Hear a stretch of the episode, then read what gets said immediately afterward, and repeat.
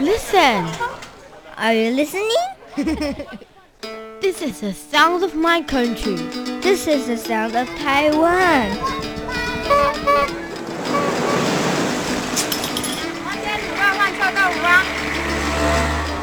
嘅头前阿伯拢我哋嘅。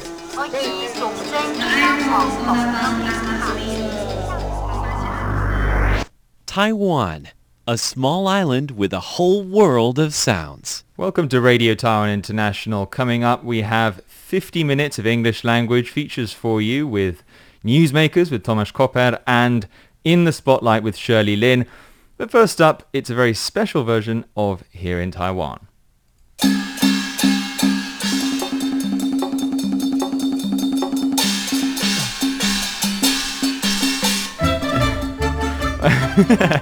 you like uh, Thomas is dancing Yeah, to that yeah. music. Welcome to Here in Taiwan, a show where we talk about, yeah, well, some of the stories that don't make into our news bulletin.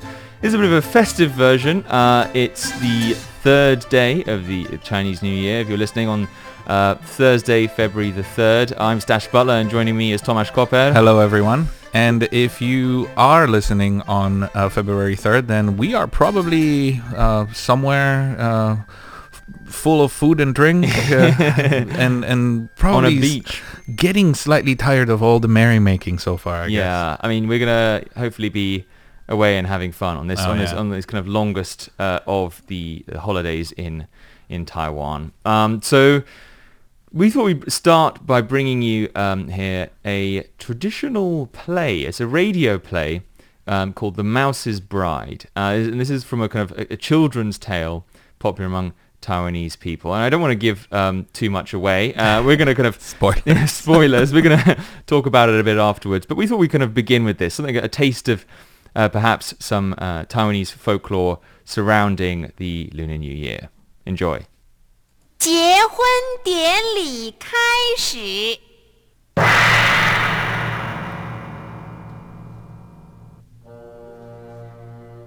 The third day of the Chinese New Year marks the ancient story of the Mouse Bride. A long time ago, the head of a mouse village was determined to find a husband for his beautiful young daughter. But who would be good enough for his daughter? And who could protect her from the terrible cat? Find out in this lovely Chinese folk tale about love and marriage.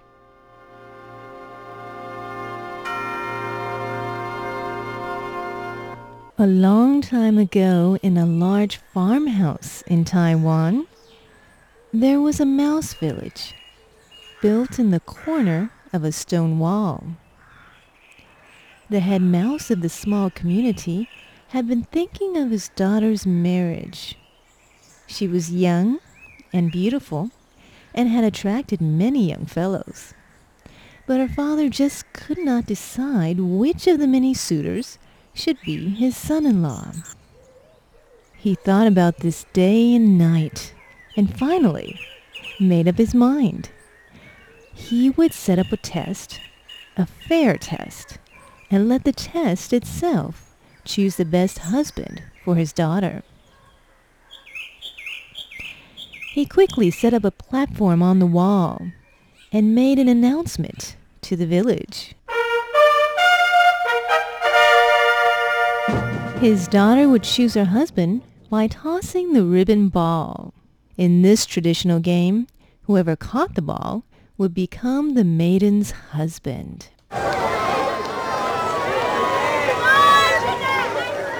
All the youth in the village were excited and ready for the game. It was a bustling evening. The mouse maiden was ready to toss the ball when all of a sudden everyone heard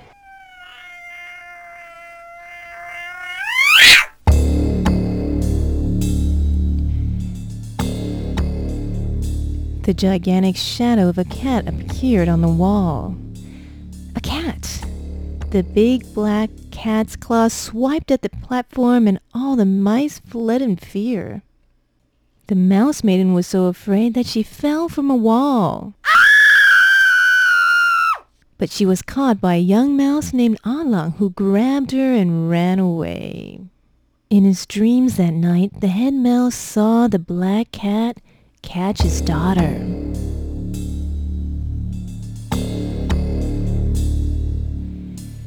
He heard her screams and wails.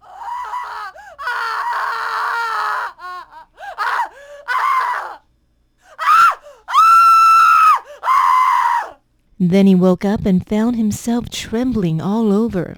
Holding a pillow to himself, he began to think. What could he do to protect her? Finally, he sat up in bed and decided what to do. He would find the strongest husband in the world for her. Much stronger than the cat. But who could be the strongest in the whole world? He thought and thought until dawn broke. The sunbeams gently touched upon his face through the roof cracks. The head mouse was instantly on his feet, saying, The sun! The sun is the strongest in the world, for no one can live and nothing can grow if the sun does not shine.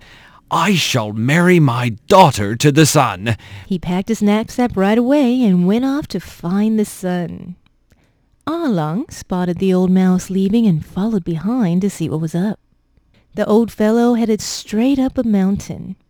Standing on the mountain top, the mouse leader said to the sun, Excuse me, are you the strongest in the world? Bursting with light and heat, the sun answered, Of course I am. No one can resist my great power. The old mouse announced, I am the mouse leader, and I want to marry my daughter to you.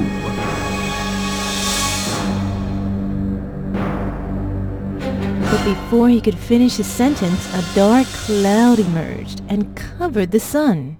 The old mouse was stunned. But he quickly got his wits back and proposed to the cloud with both arms open wide. Excuse me, I am the mouse leader, and I want to marry my daughter to you. Are you the strongest in the world? Of course I am. I am the only one that can block the sun's light and heat. But before the cloud could finish his sentence, a fierce wind arose and blew the cloud away. The leader turned to the wind and said again, Excuse me, I'm the mouse leader, and I want to marry my daughter to you. Are you the strongest in the world? Of course I am. I can blow away the cloud. I can blow the hat off your head. And I can even blow you back to your house.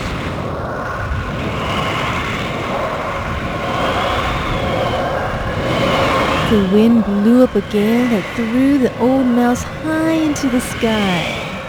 He flew along swiftly until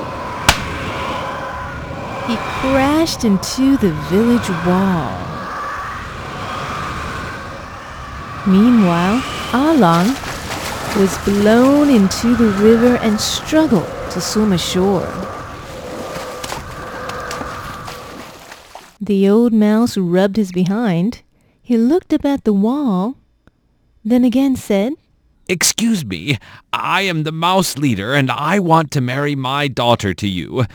Are you the strongest in the world? The wall answered, Of course I am. I fear nothing on heaven or earth. The strongest... Ouch! I forgot to tell you. The one thing I fear is the mouse.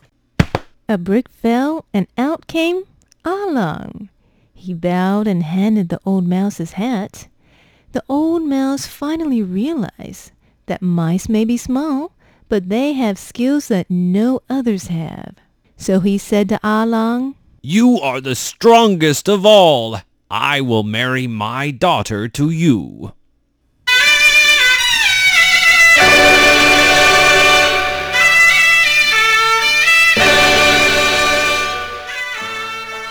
The mouse leader then prepared a traditional wedding for his daughter. On her wedding day, the third day of the Lunar New Year, the beautiful bride sat on a wicker sedan chair carried by two mice. Her dowry was put into many cases and carried by other mice. When the bride and bridegroom arrived at his parents' house, they knelt down and bowed to them Once, twice, three times, they bowed to show their honor and gratitude. All the villagers then joined the happy wedding party. In the past, farmers believed that the third day of the lunar year was the day that mice would marry. So they would go to bed early and even leave a little food for the mice to celebrate with.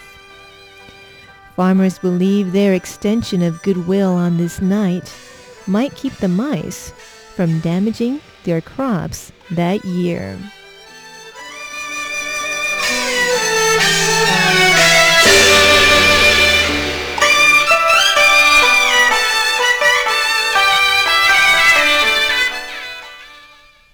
Wow. Well, this is this was my uh, first time uh, hearing this uh, radio play, and uh, great voice acting. Uh, yeah, by our, that. I Um, think our, our very own, yeah. the dulcet tones of Na- our very own Natalie So Natalie, yeah. uh, there was Leslie there. Uh, uh, there was Andrew. I did recognize his voice, and Ah. Charlie Storer, uh, also uh, featuring as one of the the uh, supporting characters.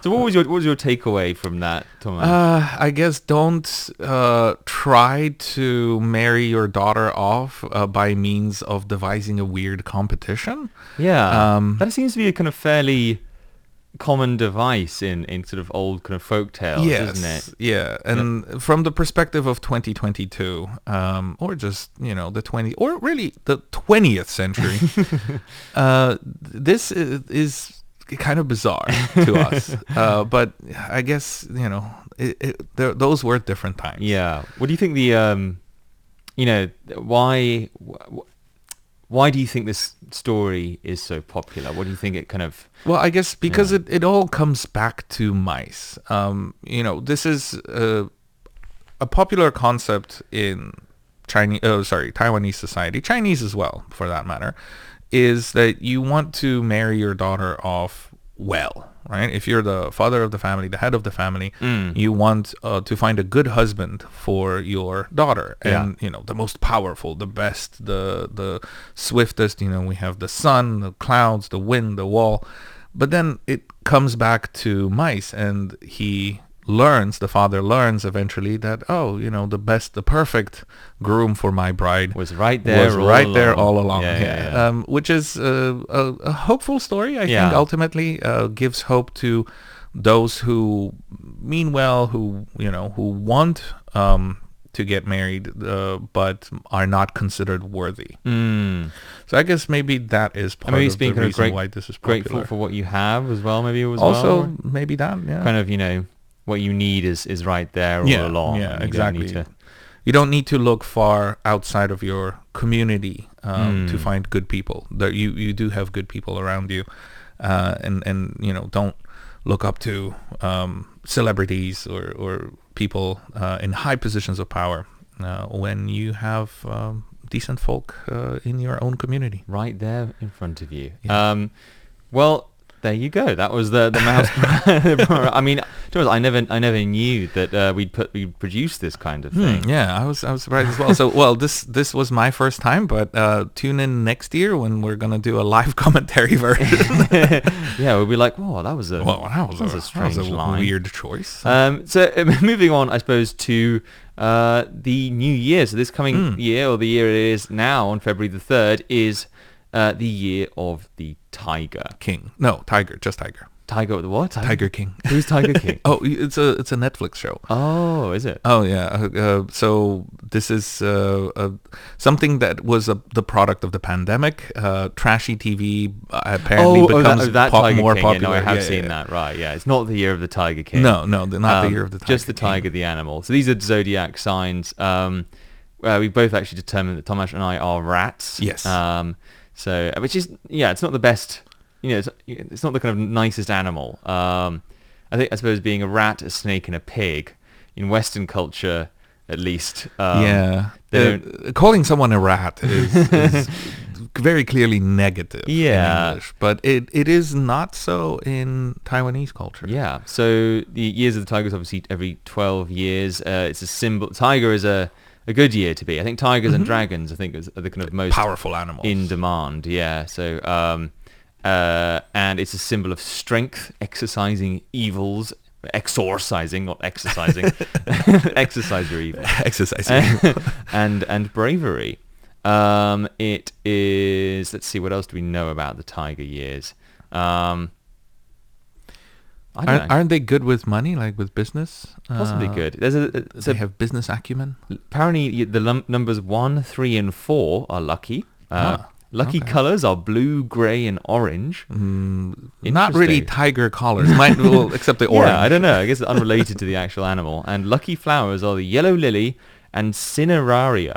I Ah. don't know what that is. There's Um, a tiger connection in with lily. Tiger yeah. lilies. So um, honestly, you can read into this as much as you like. Uh, I'm I'm not sure I uh, uh, I'm not sure how much um, importance I ascribe to this. Yeah, it's but- a it's a nice piece of folklore, but um, I guess it has as much relevance to anyone's life as uh, you know zodiac that we know in Western countries. Yeah. Okay. Yeah. Well, I thought I'd uh, we'd finish this by I, I give you a little quiz. All right. This is a tiger-related quiz. It being the year of the tiger. I know nothing about animals, so let's go. uh, but it's, it's animals in popular culture. So, you Oh, okay, okay. so um, this is uh, I'm gonna there's multiple choice, so I'm gonna have to read these options out to you. So question one: Rudyard Kipling's The Jungle Book is the story of a small boy abandoned in the forest and brought up by animals. What is the name of the tiger in the book, which is also the Hindi word for tiger? It Your- was. so, is your, oh, okay, wait, do you want to... oh yeah, yeah. Do you want to join the options? I, I, you uh, I, uh, I know it was something Khan. Um, Okay. But I don't remember. So what your the, Mm-hmm. options are A. Kaa, uh, B. Bagheera, three. Shere Khan, and four. Baloo. uh, three. Shere Khan. Okay. Uh, well. Okay, so we're going to find out how much of these are correct afterwards. Uh, Mm-hmm. I believe that is the correct answer. Question two. An advertising mascot, Tony the Tiger, was proclaimed the Tiger of the Year in a publicity campaign in 1974, which coincided with the Chinese zodiac year of the tiger. Which food item was Tony the mascot for?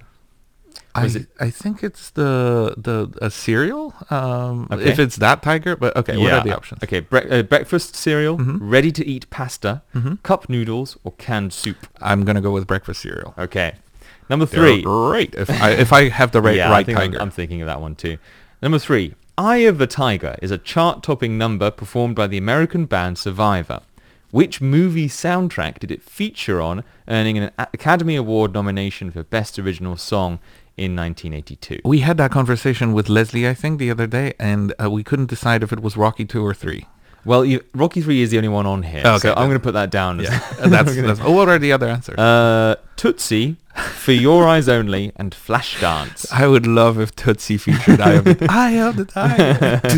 I don't know, what's. Flashdance? I've never heard of Flashdance. Flashdown. Don't- um, no idea. No idea. Um, number four. Which pair of German-born entertainers who had a long-running show in Las Vegas famously used white tigers as part of their act? Before one of them was mauled yeah, he, by he a was. tiger. Yeah. Was he, was he killed? I think so. I mean, I, I think he was killed in the incident. I, I know the duo is no longer performing because one of them passed away. But I'm not sure if it was because of the tiger. yeah. I, I I think I knew that one of them had been mauled, but I, mm-hmm. I'm sure you know, like you know, occupational hazard. They'd been mauled before, but I and then yeah, now I'm thinking about it. Was it? I think. yeah. Okay, so was it, who who is it was Siegfried and Roy. Yeah. Okay. Um, okay. Question number five. William Blake's collection of poems, Songs of Experience, contains a poem on the tiger. What archaic spelling of the word tiger did Blake use in the title? Hmm. Um, so I'm gonna have to, I suppose, just read these out to you. Um, so that's tiger with an extra e at the E. beginning. So T I E Oh, G E R. okay. Um, tiger with an A instead of an E, so tiger. Tiger. Um, that same again, except with an, a Y instead of the I, so tiger. Like, Mhm. um, and then the final is just tiger, but with a Y instead of the I. Either three or four would be my Mm. guess before hearing the answers. Yeah. Um, okay, I'm gonna go with four. Okay. Yeah, So just tiger Just with a Y instead of an instead I. of I, yeah. Okay. I'm I'm uh, kind of ashamed that I knew Siegfried and Roy, but I'm kind of guessing in, with this one, William with Blake. actual literature. Uh, all right. Um, the first movie. Okay, we're going to rattle through these. The first movie in the Ice Age series features Sid the Sloth, Manfred the Mammoth, and Diego the saber-toothed tiger on their journey to return a human baby to her tribe. What are these three nicknamed? Is it the Snow Angels, the Rescue Crew, the Ice Samaritans, or the Sub-Zero Heroes? Um, I'm gonna guess here. Sub-Zero Heroes. Okay, I have no idea. I have no idea. either. Which Booker Prize winning novel by Yann Martel features a boy stranded on a boat in the middle Life of Pi. Yes. Um, there was a young lady of uh, Niger who smiled as she rode on a tiger. Um, they returned from the ride with the lady inside and the smile on the face of the tiger. What is the term used to denote a five-line poem, such as the word one given above? Is it A, limerick, B, haiku, uh, three sonnet, or four ballad? Siegfried and Roy, and also a limerick. Yes. Uh, okay, question number nine. A.A. Milne's Winnie the Pooh... Uh, Winnie the Pooh? Winnie the Pooh. Oh, I guess we're gonna cut that out edition. Winnie the Pooh books were inspired by his son, Christopher Robin, and his various stuffed toys. Which chat acronym is the catchphrase of one of the characters, a tiger called Tigger? Um, so that is TTYL, uh, ROFL, LOL, or TTFN. What's TTFN? I have no idea. What does Talk to you.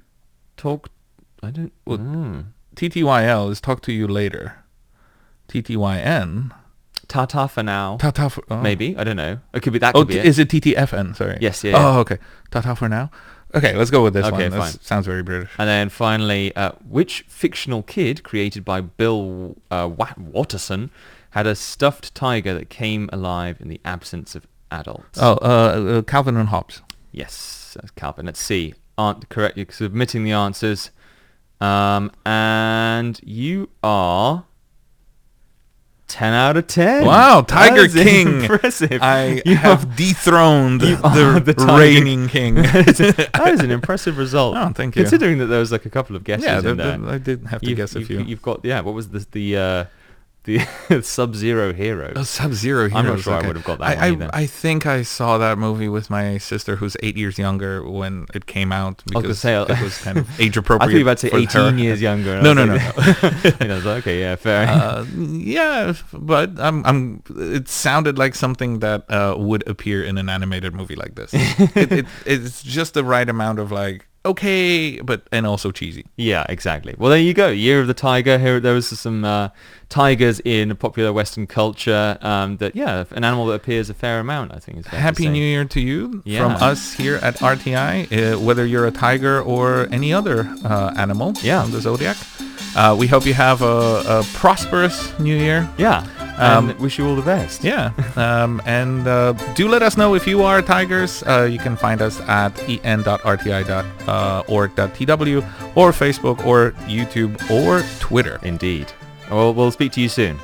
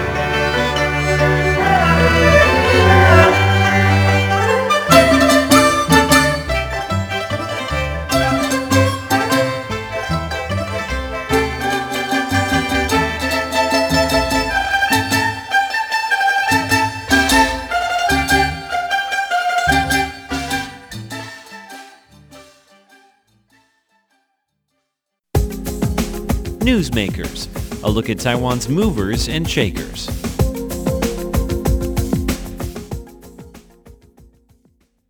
Hello and welcome to Newsmakers.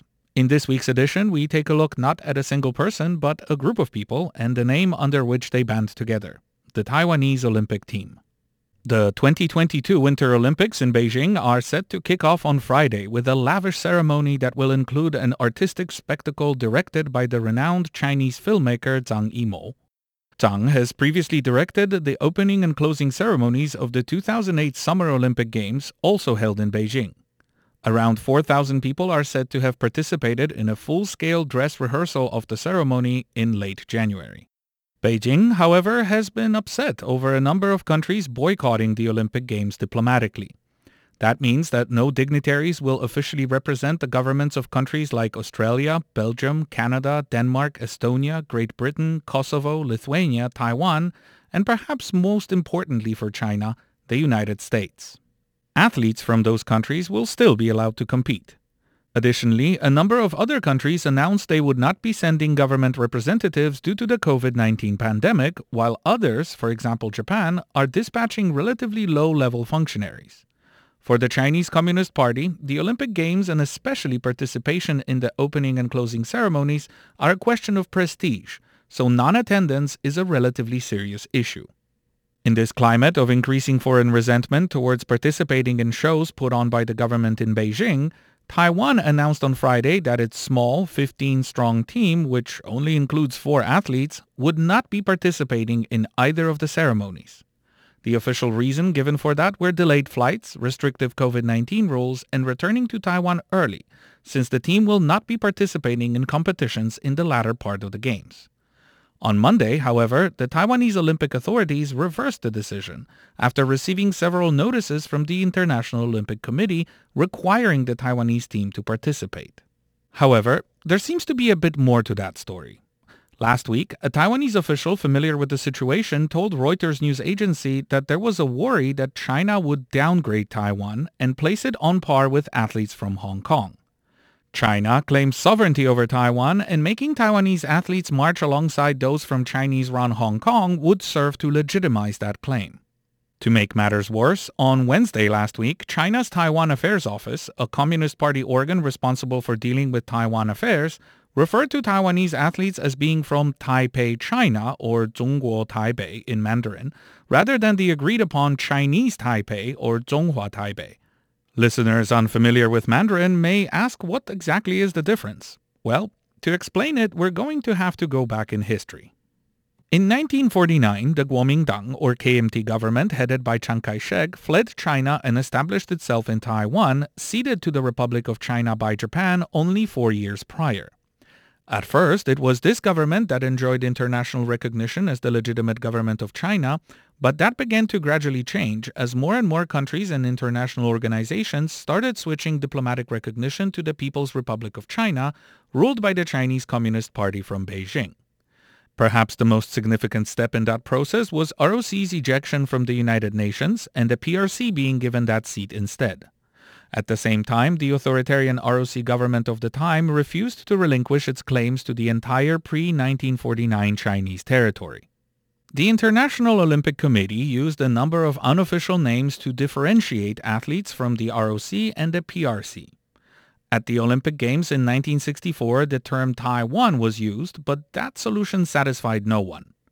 China felt the term didn't conform with their claims to legitimacy over ROC territory, while the KMT government in Taipei resented the fact that their claims to rule over China were absent from this designation. This was, again, long before the people of Taiwan won their democracy and removed the authoritarian KMT government. A compromise was eventually reached in 1979 when both the ROC and the PRC agreed to use the term Chinese Taipei to represent athletes from the ROC. The KMT government felt that the English word Chinese was ambiguous enough to serve the purpose since it could just as well refer to Chinese culture as to any political entity. For reference, examples of terms with similarly ambiguous denotations include Arab or Hispanic. This compromise was quickly adopted by the IOC as well as other international sports federations. However, there was still disagreement over the flag and the anthem that the team would be competing under, and consequently the ROC boycotted the 1980 Olympic Games. In 1983, the national flag anthem of the Republic of China was chosen, along with the flag design featuring five Olympic rings against a white background. These have been in use ever since. The controversy, however, did not end there. You see, the same kind of ambiguity present in the English term Chinese Taipei does not exist in Mandarin.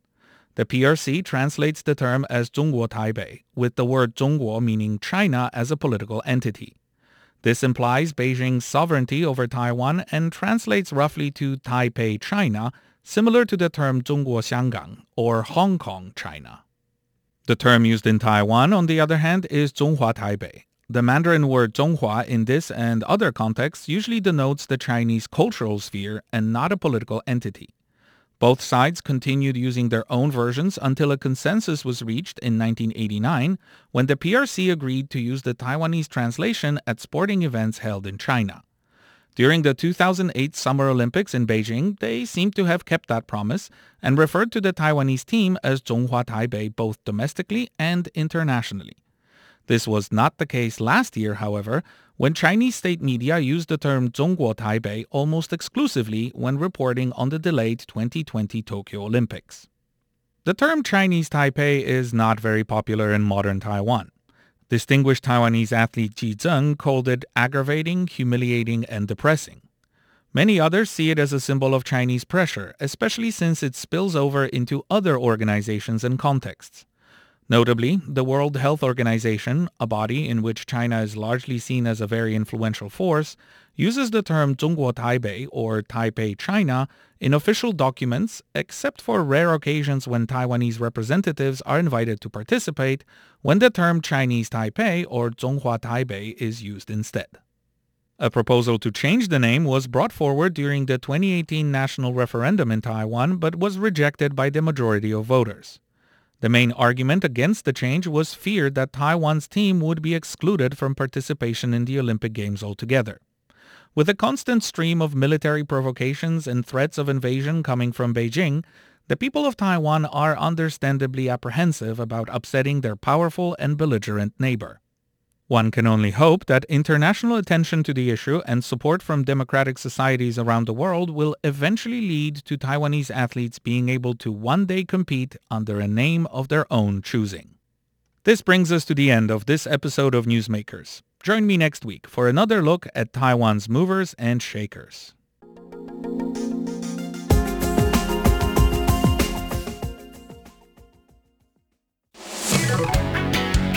Ladies and gentlemen, here's Shirley Lin with In the Spotlight.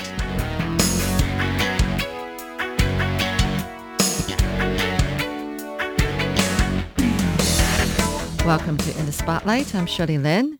Darren Chua is from Singapore. He came to Taiwan to help expand Curves, which is a women-only fitness club that already exists worldwide.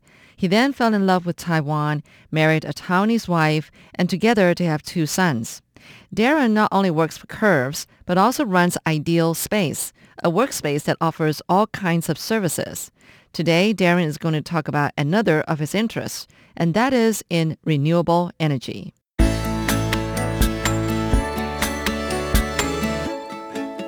So when I got into renewable energy, I saw the advantage of what renewable energy could bring. It's, you know, profitable at, at a moment at, at the same time and also so it contributes to you know societal environmental benefits where we produce clean and green energy for people and right now it's a growing trend with a lot of countries you know pledging to be carbon neutral by you know 2025 Yeah. 2030 Do you think it's feasible?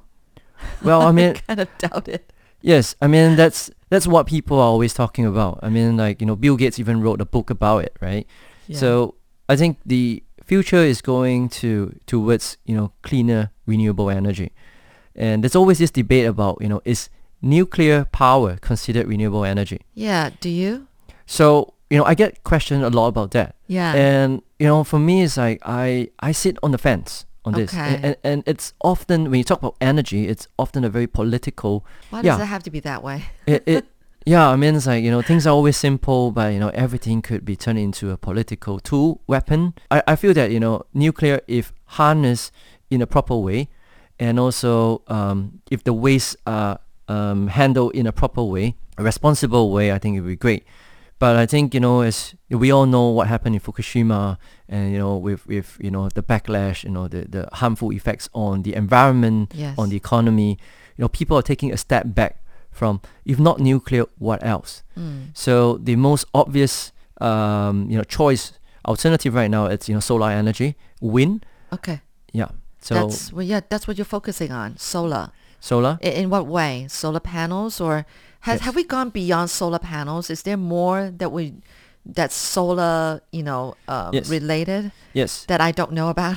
So um, the hype right now it's more on the um, 储能. It's more oh, like storage. reserve- storage. Okay, Yes. solar storage kind of. Yes, okay. because the nature of solar, it, you know, happens only when the sun is up. Yes. And energy is usually real time. I mean, when it's produced, it has to be consumed. So Mm. it's usually very expensive to have the technology to store energy, which is that the battery technology. It's often very bulky, expensive, and dangerous at the same time. So Uh-huh. people are debating, like you know, the cost of creating, you know, the the the lithium ion. Is it even environmentally friendly? Is Use- it? It, it isn't right now. It isn't really. It isn't. Yeah, it isn't. Oh. And you know, even when talking about renewable energy, the we talk about the harmful effects of creating the panels, and what Mm. happens if the panels are to be discarded. Mm. So people always talk about the you know the 回收机制. You know, how do you Recycle. recycle? Yeah, how do you recycle. handle the waste? So all this has to be really considered when you're talking about you know the efficiency of you know solar energy. But as where I stand and from my opinion, I think it's still a way forward simply because you know we have lands that are unused, we have rooftops that are unused, and we we have also water surfaces that are unused. Currently in Taiwan, if you do take the high-speed rail, if you look out the window, you actually see there's a lot of solar um, panels are being built on the rooftops of uh, you know factories, okay, um, yeah, and even farms on farms, Yangse okay. Jise. Yes. So this is actually really great that you know you do not take up lands that might be reserved for agriculture use but it's like a double utilization of you know a rooftop that is already established. And this is something that I am you know I'm really happy to see, especially in Taiwan. Um, you know the thing about solar is always about efficiency. So Yeah. you know like um, 100% comes in, how much of that 100% is lost and ultimately turns into, you know, energy that we can use to power homes, offices. As um, technology increase and as well as cost goes down, there's something that, you know, today, um, you know, people in this industry are hoping that the, the cost of producing green energy will actually reduce because, you know, infrastructures are going down. And at the same time, we're seeing, you know, on the governmental side, legislation is actually supportive of that. You do have a business to deal with solar energy. Well, right now, um, I just exited a solar investment platform last year. So currently, what I'm doing is more on a consulting basis, and Okay. I'm looking to be part of something great uh, in 2022. So currently looking, you know, to be part of a, a solar firm, yeah, Uh-huh. which has about you know three gigawatt of um, ac- assets right now. Could be that could be uh, one of the largest solar asset managers in Asia. So we're hoping to see, you know, how we could contribute to that, and also how do we, um, you know, bring the concept of renewable energy certificates, you know, to corporates. So are you self-teaching yourself about solar energy, about renewable energy and all that kind of stuff because you're from a computer science background, but you don't you didn't learn these things. So you're, you're like reading a lot of books, you're reading a lot of information. I mean, you're self-teaching yourself. Are you trying to get a degree about it? Oh know. no, it, it, it comes directly from actually doing the work itself. Yeah. So Uh-huh. like in my last company was doing renewable. Oh, you learn as you as Yes. you do the business. Okay. Yes, and uh, because uh, we had investors, um, and the investors are actually doing, uh, they actually own solar assets. Yeah, quite quite massive amount of them. And in between, like I do have my like engineering CTO. Yes. Yeah, where I learn a lot of my solar, you know, the technology from him. I go down to the um to the solar assets in uh, Yunlin, Zhanghua. Uh-huh. Yeah, we climb the roof. We understand what's happening. That's southern Taiwan. Yeah. Yes. Okay. So we actually do the work. We understand the construction process, the legal process, the finance process. I get to see like the efficiency on a daily basis. You know, how Mm. do you do the you know the engineering part, the operation and maintenance? How do you maintain efficiency? So these are things that you you learn on the job, and obviously I'm I'm really really interested.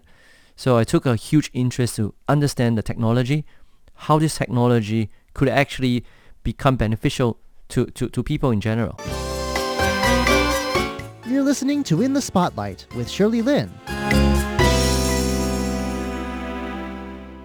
I'm speaking with Darren Chua, who is the owner of Ideal Space, a workspace that offers all kinds of services, and also who works for Curves, a fitness center that's only for women.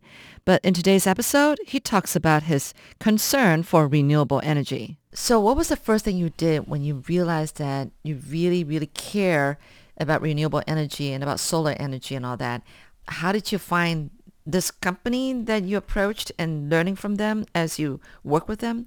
Well, what I saw was uh, it was more of a finance game because I was thinking, how could I make investments, you know, sustainable? How could you earn, you know, profits from investment that is actually, you know, beneficial to society? Mm. So there's this term called impact investing.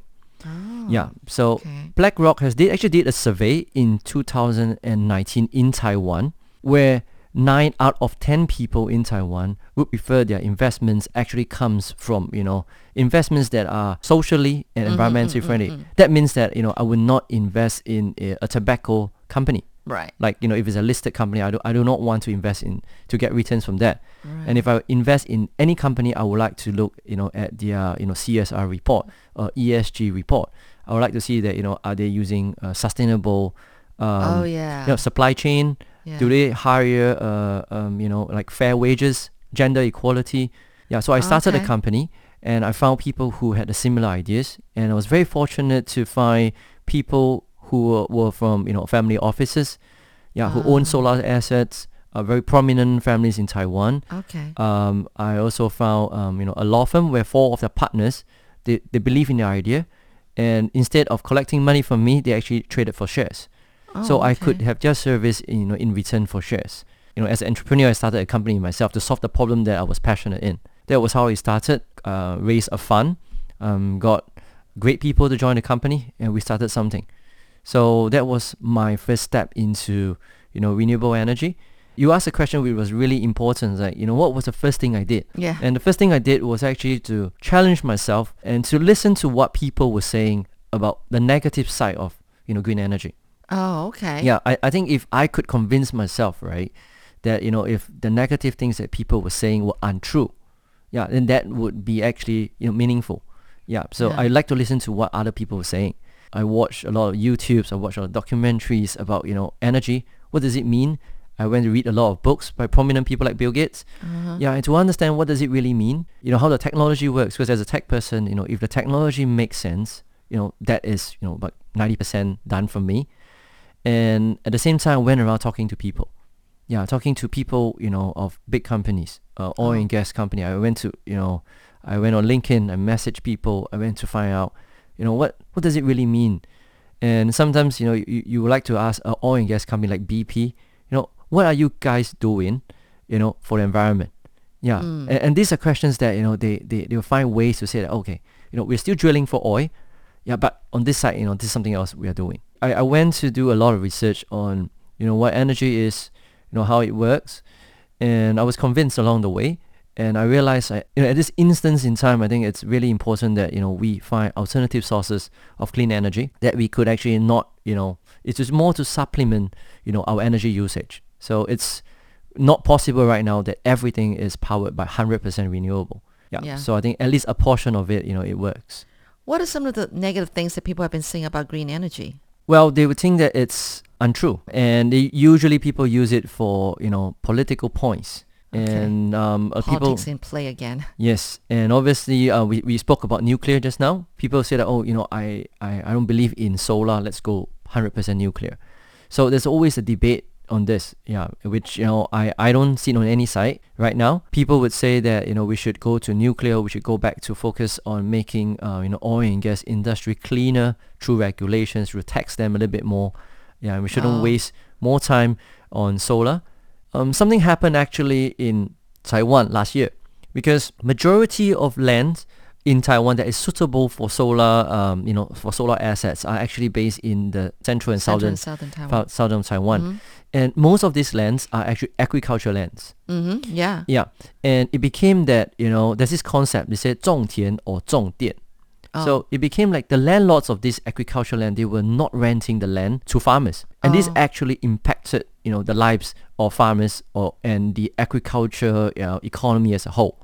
So, there were a lot of arable lands that were not given to farmers. Oh. And if you look, take a look at the finances, it makes sense because, like for example, if you rent, uh, you know, an acre of land to a farmer, um, the landlord only might get, you know, like uh, fifty thousand Taiwan a year. But if you rent it to someone who is doing solar, Mhm. because it's uh, revenue sharing, you can get up to ten times that amount in a given year. Oh. So very naturally, as a landlord, I would prefer, you know, renting to a high income, you know, revenue source, and that actually created you know a, a big impact where you know the agriculture sector went down and people out of job and that's where in um, in Taiwan the Nongweihui they actually came in to to, to regulate so uh. currently in Taiwan there is regulations that if you are going on a land-based solar asset you actually need approval from Nongweihui in Taiwan mm-hmm. and you know it created a lot of you know discussion people were angry but I actually supported the idea because that you know even in the cost of doing green, using green energy, we should not sacrifice another aspect of the economy, which is agriculture, which is also important. Mhm, there are yeah. people lives at stake. Uh, and- Especially now that more people are into health eating. You Exactly. Know, or, you know, go vegetarian. Exactly. Yeah. Well, okay, so the Nongweihui would be the Council of Agriculture, right? Yeah. Yeah, okay. Well, okay, well, that's good somebody's regulating. I mean, yeah, the government needs to play in this sometimes when it gets too messy. But what do you think about renewable energy? What's right and wrong? I mean, what, what are your thoughts? Are you changing your house so that it's more green? I don't know. What are you doing? For me, usually, that's something that is beautiful about Taiwan for me as well is that, you know, people have the habit of doing the recycling, like 回收. Like even the very simple um, practice of sorting your trash, right? Like Yeah. from where I was from, you know, being born in Singapore and in a lot of countries, you know, we, we do not really sort our trash. Really? Yeah, we just dump it everything, package it up and we dump it anywhere. Oh. Right? But in, in Taiwan, we, we see that, you know, even the households, Mm-hmm. right? Like when I first came here, it was really like a, a culture shock for me that I had to sort my trash. I need to wash like the, the plastic cups. After getting into this, you know, I, I got more aware of how I was using stuff. Like, you know, I try not to, you know, use one-use plastics. Mm. I try to be, you know, use recyclable materials. We even ch- choose like, you know, our, uh, you know, washing machine that has like, you know, the, the four stars, energy Oh. stars, stuff like that. We thank you for contributing to Taiwan and loving Taiwan and being here and, and offering so much of your service. Thank you so much for people like you. Thank you, Darren. Thank you.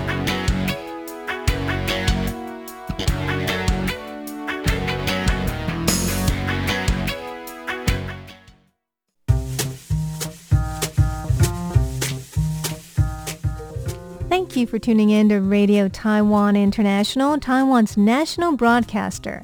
We hope you enjoyed our programs. You can catch all of our latest news, audio, and video features on our website at en.rti.org.tw. Again, go to our website en.rti.org.tw for engaging news, videos, and programs about Taiwan. If you'd like to hang out on social media, RTI is there too. Our Facebook URL is Radio Taiwan International. And you can watch our engaging video features, including the weekly news magazine program Taiwan Insider, on our YouTube channel, RTI English. Again, our YouTube channel is RTI English.